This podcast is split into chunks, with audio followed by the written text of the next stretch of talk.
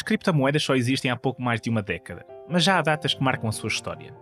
Quando falamos de Bitcoin, uma em particular destaca-se. O dia 22 de maio, também conhecido como Bitcoin Pizza Day. Is it true some people celebrate the anniversary of the day you bought the pizza? Yeah, May 22nd, Bitcoin Pizza Day. Em 2010, Laszlo Wozniak, um programador e investidor amador que morava na Flórida, publicou num fórum dedicado à Bitcoin esta proposta. Estou disposto a pagar 10 mil Bitcoins por algumas pizzas. Talvez duas grandes, de forma a que me sobra alguma coisa para o dia seguinte. Se estás interessado, envia-me mensagem para chegarmos a acordo. Do outro lado do Oceano Atlântico, Jeremy Sturdivant, um cidadão britânico, aceitou o negócio e encomendou duas pizzas para o norte-americano. Every geek understands pizza. Quatro dias depois da publicação, a 22 de maio de 2010, lá acabaram por chegar à casa de Laszlo duas pizzas de tamanho familiar da cadeia Papa John's. E foi assim, de barriguinha cheia, que Wozniak se tornou a primeira pessoa no mundo a utilizar bitcoins para uma troca comercial. Toast to the one and only Laszlo. Thanks for inspiring International Bitcoin Pizza Day. This is awesome.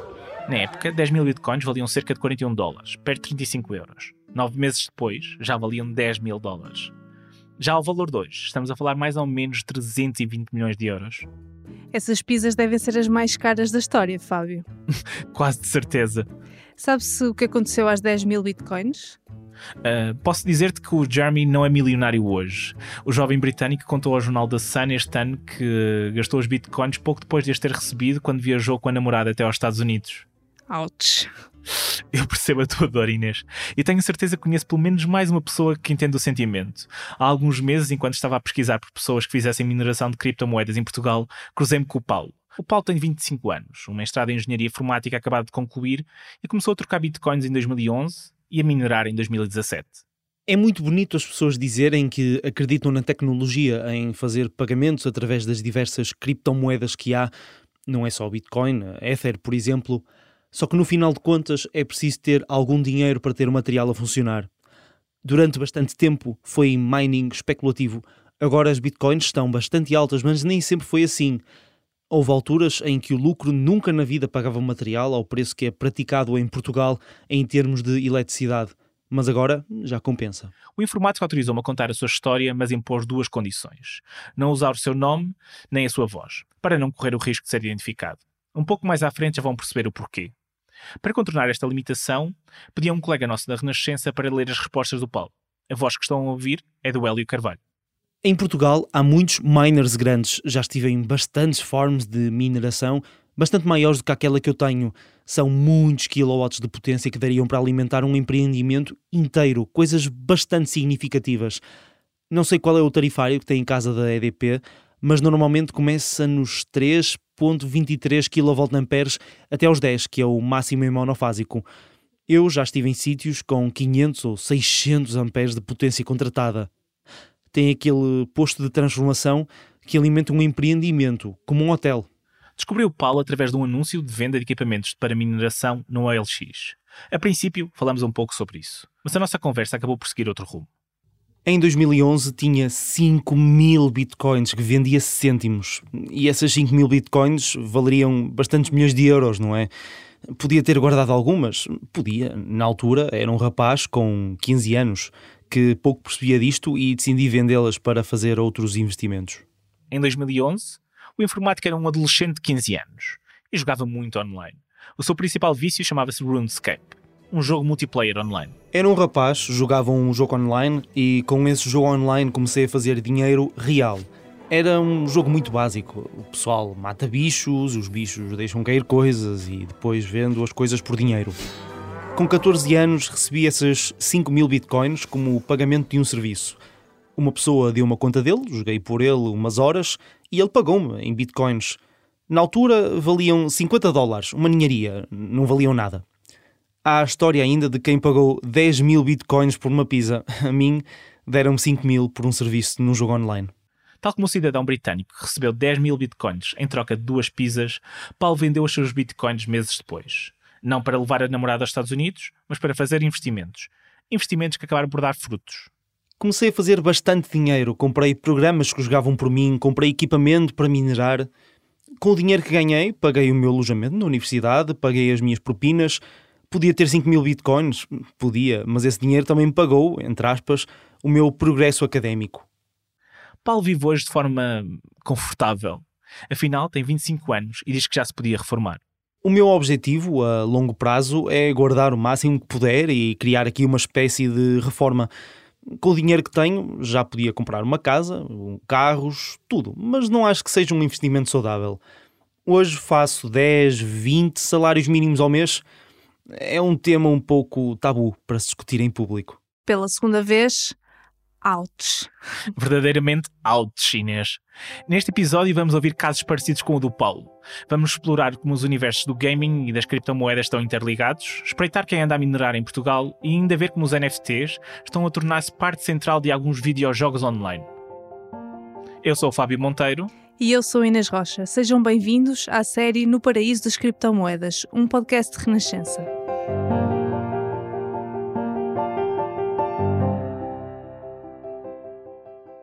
Inês, a conversa com o Paulo fez-me tomar consciência de um padrão, um elemento comum a várias narrativas sobre criptomoedas. Então, Após dezenas de entrevistas, apercebi-me que muitos dos primeiros exploradores, os early adopters do terreno das criptomoedas, eram geeks. o que é pouco surpreendente, digamos. Certíssimo. O detalhe que me chamou a atenção foi outro. Muitos destes primeiros exploradores eram também gamers. Tiveram seu primeiro contacto com moedas digitais em jogos multiplayer online. E começaram também a fazer dinheiro dentro desses jogos.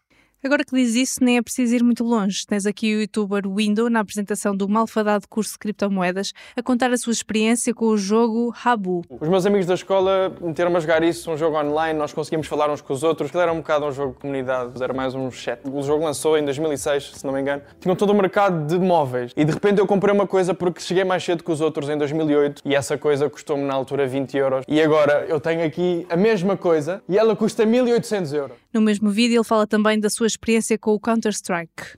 Eu lembro-me perfeitamente, e tenho isto mesmo na minha cabeça, eh, de um amigo meu me mandar um vídeo sobre um gajo que estava a jogar com uma sniper laranja e branca que tinha acabado de sair no jogo. Eu fiquei maluco porque o gajo disse que aquilo custava tipo 100 euros. Mas como é que uma sniper virtual custa 100 euros? Se isso não me dá nada num jogo. Imediatamente eu fiquei preso a esse jogo, fiquei preso ao mercado desse jogo. A história do Window não é muito diferente da de João Carvalho. Há nove anos, ainda na faculdade, o cofundador da Tandem Esports, uma agência de videojogadores profissionais, passava muitas horas a jogar online. 2012 estava a jogar sobretudo World of Warcraft. Um, era basicamente chegar da faculdade, pousar a mochila, uh, entrar no servidor e, e, jogar até às duas, três da manhã e depois rezar para que o teste não fosse muito difícil ou alguém me passasse os apontamentos da aula porque no outro dia ia chegar à aula e ia estar completamente morto. Um, isso, isso foram uns bons 12, 12 a 18 meses da minha vida. O World of Warcraft foi lançado em 2004 e é um dos maiores jogos online de sempre. Em 2020 tinha quase 5 milhões de jogadores ativos diários. Para quem joga o jogo online, o ouro digital de que falamos neste podcast já várias vezes, não é sequer uma metáfora nova. Ainda antes de Satoshi Nakamoto ter dado à luz o paper que fez nascer a Bitcoin em 2008, já existiam moedas digitais, em muitos videojogos. E a lógica de vender bens digitais e convertê-los em dinheiro real não era propriamente novidade. Portanto, já havia armaduras do Warcraft a serem vendidas por não sei quantos, já havia as skins do CS, já havia, já havia uma data de coisas, de mercados paralelos uh, que existiam com, com com moeda virtual, no fundo, um, e portanto as pessoas tinham essa noção, mas eu acho que nunca ninguém imaginou que isto tomasse as proporções que, que está a tomar agora. É muito normal uh, para um gamer conhecer estes conceitos. Ou seja, se olharmos para aquilo que é a história do World of Warcraft, o, facto, o, simples facto de existe uma currency dentro do jogo que pode ser convertida em dinheiro para tu comprares a subscrição, tu começas a ver que de facto aquilo que é uma criptomoeda, aquilo que é uma moeda virtual, uh, tem aplicabilidade sobretudo no mundo real. Eu, eu acho que eles foram os pioneiros sem o saberem porque a partir do momento em que tu consegues atribuir valor um, real, isto é, convertível em euros eh, ou, ou, dólares, ou aquilo que tu lhe possas chamar, um, de um item dentro do jogo para a vida real e, e, o reverso, uh, eu acho que é aqui que tu realmente tens a noção de que efetivamente isto eram protótipos sem, sem nós sabermos que eram protótipos. Agora sim, com este distanciamento, conseguimos ver que eles foram pioneiros, uh, mas na altura não, não ou seja, é, era simplesmente uma coisa dentro do jogo. João demorou a investir em criptomoedas. Só o fez em 2017 pela primeira vez e foi preciso chegar a 2020 para investir na aquisição de um equipamento de mineração. Mas o seu primeiro contacto com o ouro digital data dos tempos da faculdade, quando gastava muitas horas a jogar online. 2012, creio eu, Um, tenho um, um colega uh, que era um colega de faculdade que, entretanto, perdi contacto e, e eu creio que ele deve estar muito rico. Ou, ou, se não está, foi também porque se esqueceu da password ou, ou mandou o disco para o, para o, lixo, porque ele na altura estava, estava a minerar, estava a minerar com força e estava a tentar convencer toda a gente que aquilo era o futuro.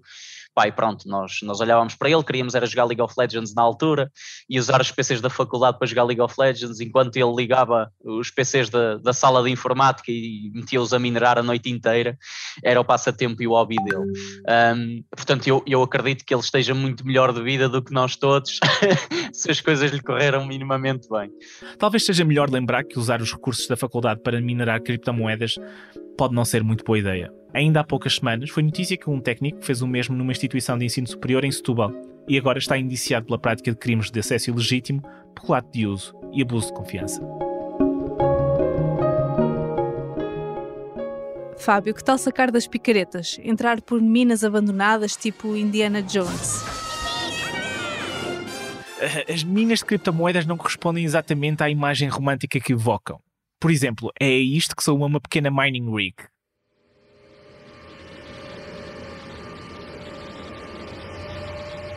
Adormeceste, Inês? Hum? Eu? Não, não, não, estou aqui. Lembras-te daquele tipo de miners que o Paulo disse conhecer no início do episódio? Eu já estive em sítios com 500 ou 600 amperes de potência contratada. Bem, estes miners são muito envergonhados. Ofereci-me para distorcer vozes, não revelar moradas, mas tive pouca sorte. Ainda assim, encontrei dois miners mais modestos que aceitaram partilhar a experiência deles. Um deles foi o Pedro Santos. O leiriense, 33 anos, é proprietário de uma empresa de serviços e equipamentos informáticos. E desde fevereiro deste ano tem umas quantas picaretas digitais. Eu tenho em casa, numa cave, pronto, e tenho os equipamentos todos, todos assim numas prateleiras, tudo assim, está tudo a funcionar, digamos assim. Pedro é o que se pode chamar um novato no campo da mineração. Mas por trabalhar no setor da informática, o tema nunca lhe foi completamente distante. No início de 2021, uns amigos falaram-lhe da oportunidade que lhe estava a passar ao lado fui fazendo uma pequena pesquisa, perceber melhor a evolução também no passado, como é que estava. Uh, cheguei à conclusão que tinha sido muito melhor se tivesse entrado em 2020, porque isto a pandemia fez-las subir muito, mas, mas pronto, acho que não, não entrei tarde e, e aproveitei a, a onda, digamos assim. Pedro aproveitou a onda e neste momento já tem a maior mina de entre os seus amigos. Passei a ser o maior, digamos assim. Ou seja, porque eu vi de uma forma um bocadinho diferente, também, também tinha acesso aos equipamentos de uma forma mais económica, por ser uh, por vender, não é? Uhum, uhum. Ou seja, acabei por ir buscar, eh, pronto, equipamentos mais em conta. Um, acabei por, eh, neste momento, já sou eu que tenho mais que eles. mas, mas pronto, to, todos ganhamos, digamos assim. O informático investiu 10 mil euros, o suficiente para montar um equipamento dedicado à mineração com 20 placas gráficas de gama baixa. Portanto, dá para fazer mining em diversas plataformas. Uhum, uhum. Dá para fazer desde o computador normal, em que se está a trabalhar, por exemplo, no Word ou na internet e ao mesmo tempo estar a minerar, uh, ou pode ser equipamentos dedicados com um sistema próprio e está automaticamente a fazer tudo faz gestão depois por, uh, pelo telemóvel ou pelo computador e vai, digamos, só tendo um controle de como é que aquilo está a trabalhar. Então, recapitulando, em que consiste mesmo a atividade de mineração? Inês, podes fazer um resumo mais alargado? Claro, vamos por partes então. Primeiro, os miners de criptomoedas não andam por aí a explorar as profundezas de um filão de um algoritmo.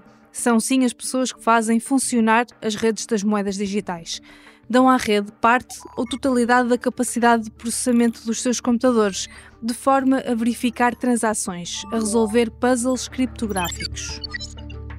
Em troca deste serviço, são recompensados e recebem criptomoedas dessa mesma rede.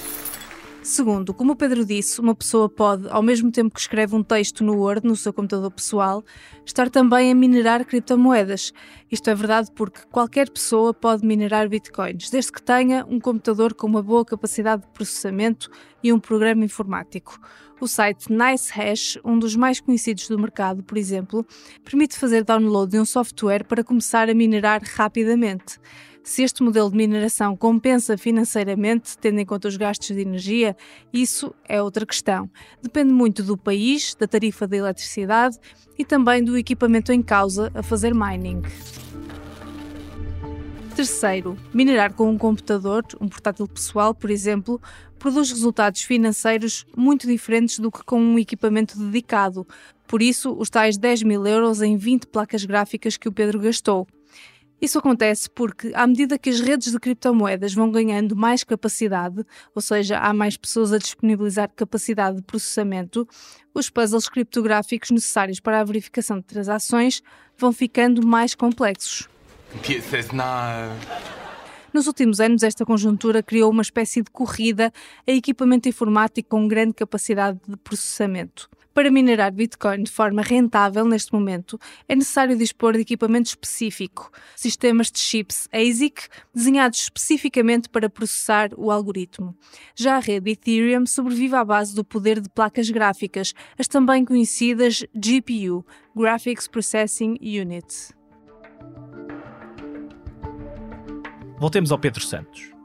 Com o investimento de 10 mil euros, o que não é uma quantia assim tão pequena, Pedro fez contas e traçou o objetivo de entrar no mercado das criptomoedas e reaver o seu investimento em 4, 5 meses. Derrapou um bocadinho porque as criptomoedas como baixaram. Uh, ou seja, derrapou ligeiramente, mas também não muito. Mais um mesinho, mais ou menos, e já fica e já fica ela por ela. A partir daí então é que começa a dar começa a dar lucro, digamos assim. O equipamento de Pedro está ligado à rede Ethereum, está a minar Ethers, o que não é particularmente uma boa notícia neste momento. De acordo com um relatório publicado em maio deste ano pela consultora John Paddy Research, as placas gráficas de topo de gama devem tornar-se obsoletas para a prática de mineração de criptomoedas em breve. Mesmo assim, o leiriense diz não estar preocupado. Digamos que não estou ainda muito preocupado com a situação porque, primeiro, tem sido sempre adiado. Era para ter sido em julho, agora já é só para o final do ano, início do próximo. Digamos que eu estou numa mais de esperar para ver porque hum, existem outras moedas. Para todos os efeitos, tenho um equipamento que vale o valor, pode até valer quase tanto ou mais do que o valor que investi. Eu acho que para todos os efeitos já lucrei. Investir em equipamento é dinheiro sempre ou quase sempre garantido. Faz sentido. Claro, mas conversei com outro miner com uma estratégia diferente da de Pedro. Minha experiência vem de fazer trader de mercado financeiro. Eu sou trader há anos não de criptomoedas, de outros ativos, como petróleo, ações. Vitor é brasileiro, mora em Portugal e trabalha há mais de uma década no mercado financeiro. Além de investir nas velhinhas ações, há quatro anos começou a fazer mining e comprou também bitcoins. Eu conheci o mercado das criptomoedas em 2015 e pouco lia sobre. Em 2017 resolvi fazer mais uma alocação, né, mais um, um, investimento defensivo. São moedas geralmente deflacionárias e, portanto, era mais um ativo defensivo. Foi um investimento assim mais para ver no que ia dar, entende? E, e de alguns anos para cá, eu venho sempre aprendendo mais um bocado sobre a criptografia em geral. E calculo que agora, passado quatro anos, que tenham compensado. Ah, essa pergunta eu não respondo, mas pode prosseguir. Vitor, como outros miners maiores de criptomoedas, é reservado. Pediu para ser identificado apenas pelo seu primeiro nome. Por questões profissionais, viaja muito, vive temporadas fora de Portugal. Quando conversei com ele em agosto, preparava-se para sair do país. Por isso estava a vender um equipamento dedicado à mineração de Ethers. Perguntei-lhe se quando voltasse não ia ter dificuldade em arranjar um novo. Afinal, a pandemia tornou muitos bens eletrónicos mais escassos. Em virtude da pandemia, houve sim muitas histórias, mas assim, houve períodos que a Samsung fechou.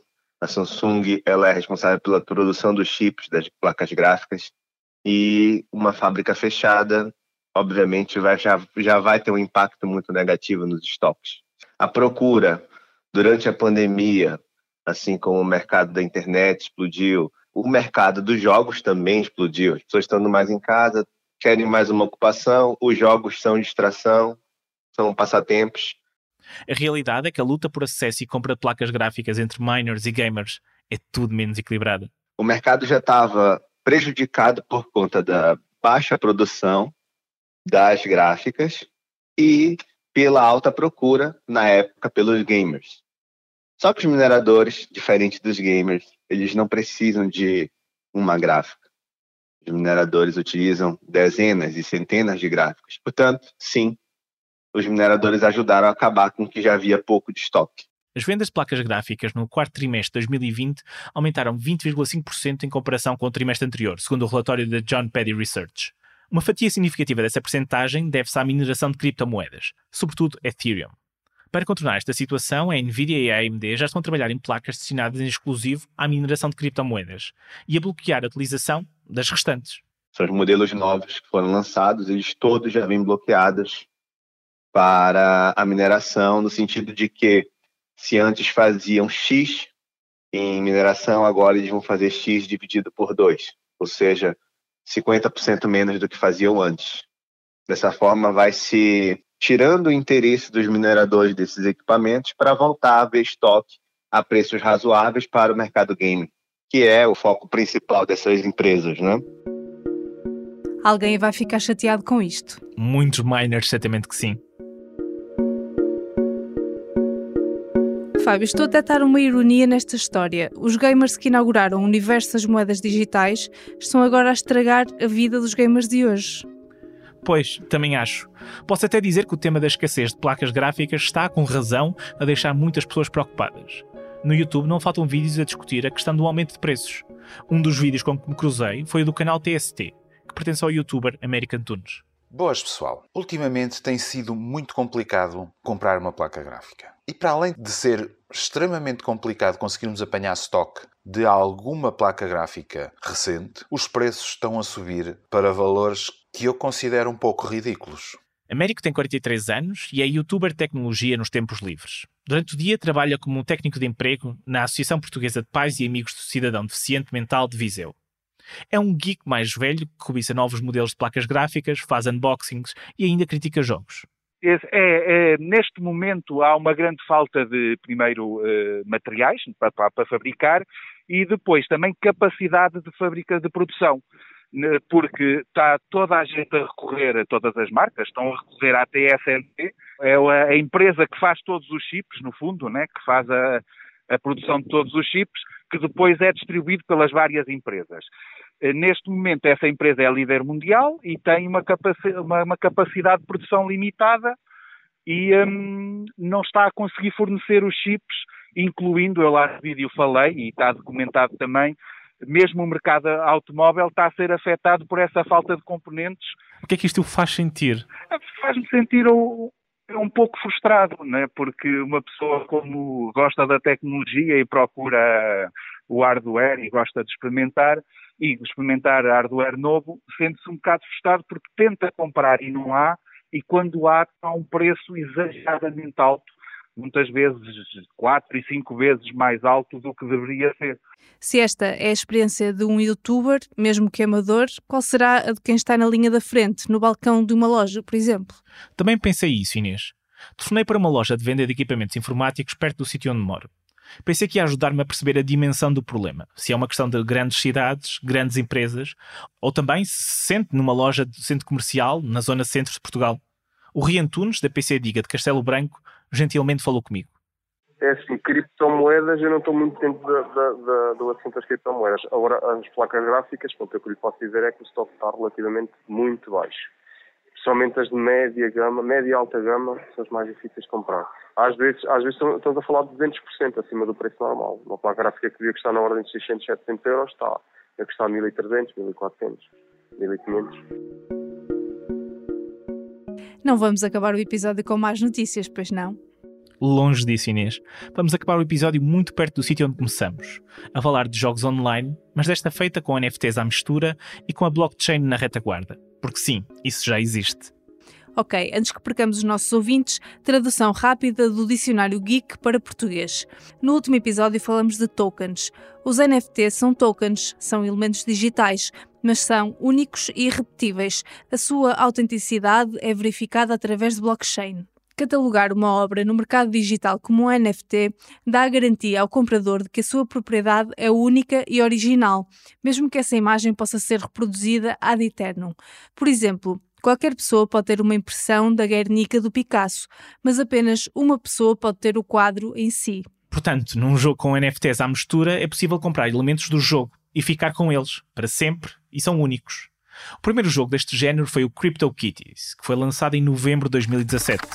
E a ideia consistia em tu comprares uma, um, um, gato ou dois gatos e fazeres mate entre os dois gatos e disso saía mais um gato. E esse, esse, era todo o propósito do jogo, era, era, era tipo fazer ninhada de gatos e, e, enfim, eles tinham diferentes especificações, cada, cada gato poderia ter uh, fix, uh, fixtures diferentes e isso conferir-lhes um, um valor, pronto, no mercado qualquer, né? Estamos a ouvir Luís Freitas. Em 2017, o jovem estava a concluir o mestrado em informática no Instituto Superior Técnico. Sabia muito sobre a rede Ethereum, o ecossistema onde circulam os NFTs. E nem por acaso, a origem desta rede está ligada ao universo dos videojogos. Particularmente o Ethereum surge como, como conceito porque um dos criadores, né, um, que jogava World of Warcraft, tipo num, num patch qualquer ou num update, tipo, desaparece um, um, uma das cenas que ele conquistou ao longo do jogo. E então isso para mim fez-me imenso sentido, porque pá, faz sentido se tu compras uma coisa, devia ser tu e tipo, se a empresa uh, que controla a base de dados diz: olha, a partir de agora isto vai desaparecer do jogo porque é uma decisão de produto e nós não queremos. Uh, então há um, há um conflito de interesses tanto dos jogadores, né, das pessoas que estão a comprar, estão a consumir o teu produto e do teu enquanto, enquanto empresa tens o produto. Juntamente com dois amigos, Luís decidiu tirar a inspiração do CryptoKitties e dar largas à imaginação. Foi assim que em maio de 2018 surgiu o jogo Rip Up World. Em 2018, então, desenvolvi esse jogo com, com mais um ou dois, dois amigos na, na, faculdade e foi, foi tipo um dos primeiros jogos de, de collectibles, acho que se não o primeiro em Portugal, uh, que usava NFTs e que tinha as, as mecânicas de jogo de pá, podias comprar uma personagem, podias fazer esta questão do breeding. O nosso conceito era com seres humanos uh, e todo o propósito era repopular Marte, ou seja, a humanidade chegou ao fim, tipo na Terra, então tínhamos, o Elon Musk tinha que pegar nas pessoas todas e levá-las para Marte então fizemos com, com personagens, com celebridades, estás a ver? Uh, que são a geração zero. A geração zero era tudo seres humanos que vinham da Terra, conhecidas, e o objetivo era repopular Marte. Rip Up World teve um sucesso limitado. Para Luís, o jogo nasceu demasiado cedo. O mundo, ou Marte, ainda não estava preparado. E na altura fizemos nas sales todas de, de leilões, assim, sem saber bem o que é que estávamos a fazer. Fizemos, vendemos todas as personagens em leilão e isso, pá, ao, ao valor de hoje já nem, nem, sei quanto é que seria, mas na altura foi à volta de mil e tal euros. Não, não foi estonteante, não, não ficámos todos milionários, que é o que se ouve falar dos mercados de NFTs, mas, mas fizemos algum dinheiro e foi giro para, pela experiência. Só no início de 2021 é que a ideia de jogos à base de tecnologia blockchain começou a ganhar lastro. O mais famoso de todos é o Axie Infinity. O jogo é uma espécie de mistura entre Pokémon e criação de animais de raças puras. Desde o arranque de 2021, o Axie Infinity valorizou cerca de 1000%. E o português Emanuel Viçoso esteve lá desde o início. Se eu chegar no início deste ano, mais ou menos. Emanuel tem 46 anos, trabalha como técnico de ambiente em Moçambique e certamente não ficará chateado se usar o termo geek para o descrever. Há 20 anos que é um videojogador, mas o Axie Infinity foi mesmo o seu primeiro contacto com o mundo da blockchain e ativos da NFT temos pequenos animaizinhos digitais que se chamam Axis, que são análogos do, do, Pokémon. Para ter uma equipa de três para começar a jogar o jogo é preciso investir cerca de 1.500 dólares, o que é muitíssimo elevado para alguém começar um jogo, não é? Mas então como é que os jogadores tiram lucros? É precisamente aí que entra a criação da Axis, para venda. Essa é, é, a parte mais importante, se calhar, para mim, enquanto enquanto jogador, que não é tanto jogar o jogo em si, mas é fazer a reprodução dos animais. Ou seja, cada um destes axis podem se reproduzir e quanto mais se reproduz, mais caro é. E esse é o se calhar o principal mecanismo de, de, criar a riqueza no jogo é fazer a reprodução. Emanuel fez um investimento inicial de 900 dólares para comprar 3 Axis. Desde então, estes multiplicaram-se, assim como os lucros. Eu comecei com uma equipa de 3, depois reproduzi-os para dar equipas aos meus filhos, um, e depois, para eles poderem jogar também, e depois disso continuei a fazer reprodução já com um esforço um bocadinho mais sério. Os dois filhos de Emanuel têm 12 e 15 anos, respectivamente. Não se pode dizer que sejam investidores em NFT, mas já devem perceber algo sobre o mercado. O meu filho mais velho disse: Ok, eu, eu sou o capital, eu criei esta equipa, tu vais ser o trabalho, quanto é que achas que é justa a divisão? E ele pensou um bocado e respondeu-me: 70% para mim, 30% para ti. Mas eu concordei com ele e disse: Ok, tudo bem vamos fazer assim. Então dividimos assim e depois ele está a poupar para um amplificador que ele quer comprar para a guitarra dele. E, e, no fundo eu fiz isto para eles mesmo só para ter uma oportunidade de falar com eles sobre mercados, sobre oferta e procura, sobre enfim, capital, emprego, essas coisas todas. Quem diria que em pouco mais de 10 anos jogar videojogos poderia tornar-se sinónimo de uma lição sobre economia? tantos ralhetes de mães e pais em vão. Verdade, mas não deixa de ser espantoso para as gerações anteriores. É o ciclo da vida.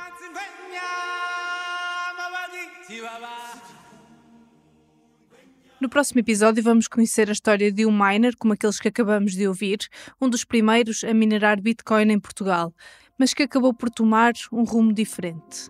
E que tipo de produto é que foi encontrado por toda a casa? Todo o tipo de produto menos cocaína e heroína. Ecstasy, a liamba, a AX. E que deu origem ao primeiro julgamento sobre branqueamento de criptomoedas em Portugal. É que isto indica que houve aqui uma tentativa de ocultar bitcoins à origem das bitcoins e misturar bitcoins. Viu a data dessas transações? Não, não vi. Um julgamento, entretanto, anulado pelo Tribunal da Relação de Lisboa. Se o Ministério Público teve acesso à prova, a defesa tem de ter acesso à prova. Este episódio foi escrito e produzido pelo Fábio Monteiro e por mim, Inês Rocha.